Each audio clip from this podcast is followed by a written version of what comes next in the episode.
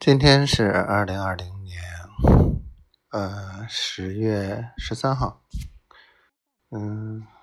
后天小俊他们说要过来看一下学校合作的事情，然后研究一下下一步怎么办。他在桂林待了2天吧，从北京回广西之后待了2天之后，果然坐不住桂林没什么事情，整个对吧那个特训营也是完全是我张罗的连盯着他们培训和这个所有这些也都是我来管的。可见他们自己在桂林，你折腾1个月也好，2个月也好，也折腾不出什么东西来。我不是说多高看自己，但是实践出真知吧。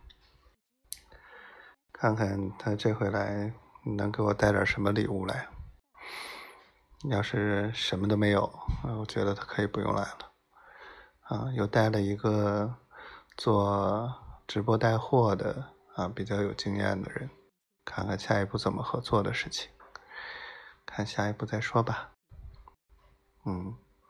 今天媳妇儿没跟我通话，但是跟我说了很多的对，发了很多微信，挺好的，挺开心的，小傻瓜，别担心了。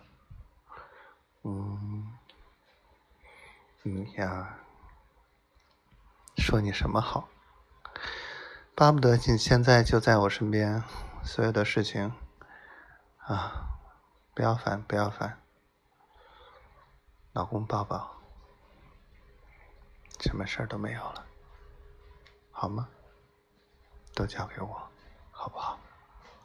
我知道我有的时候没你有本事，但是老公看起来脾气挺好的，但实际上倔着呢，是吧？所以内心没有那么脆弱，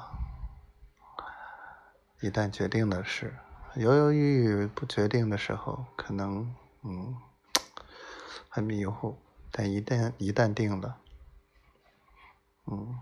就绝对不放弃你。我爱你，小傻瓜，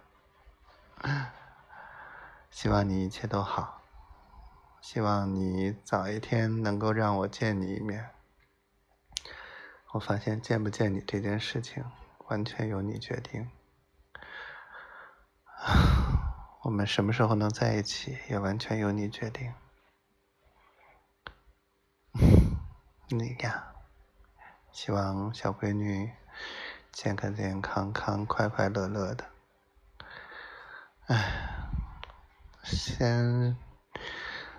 这阵子少黏你一会儿吧，给你放个假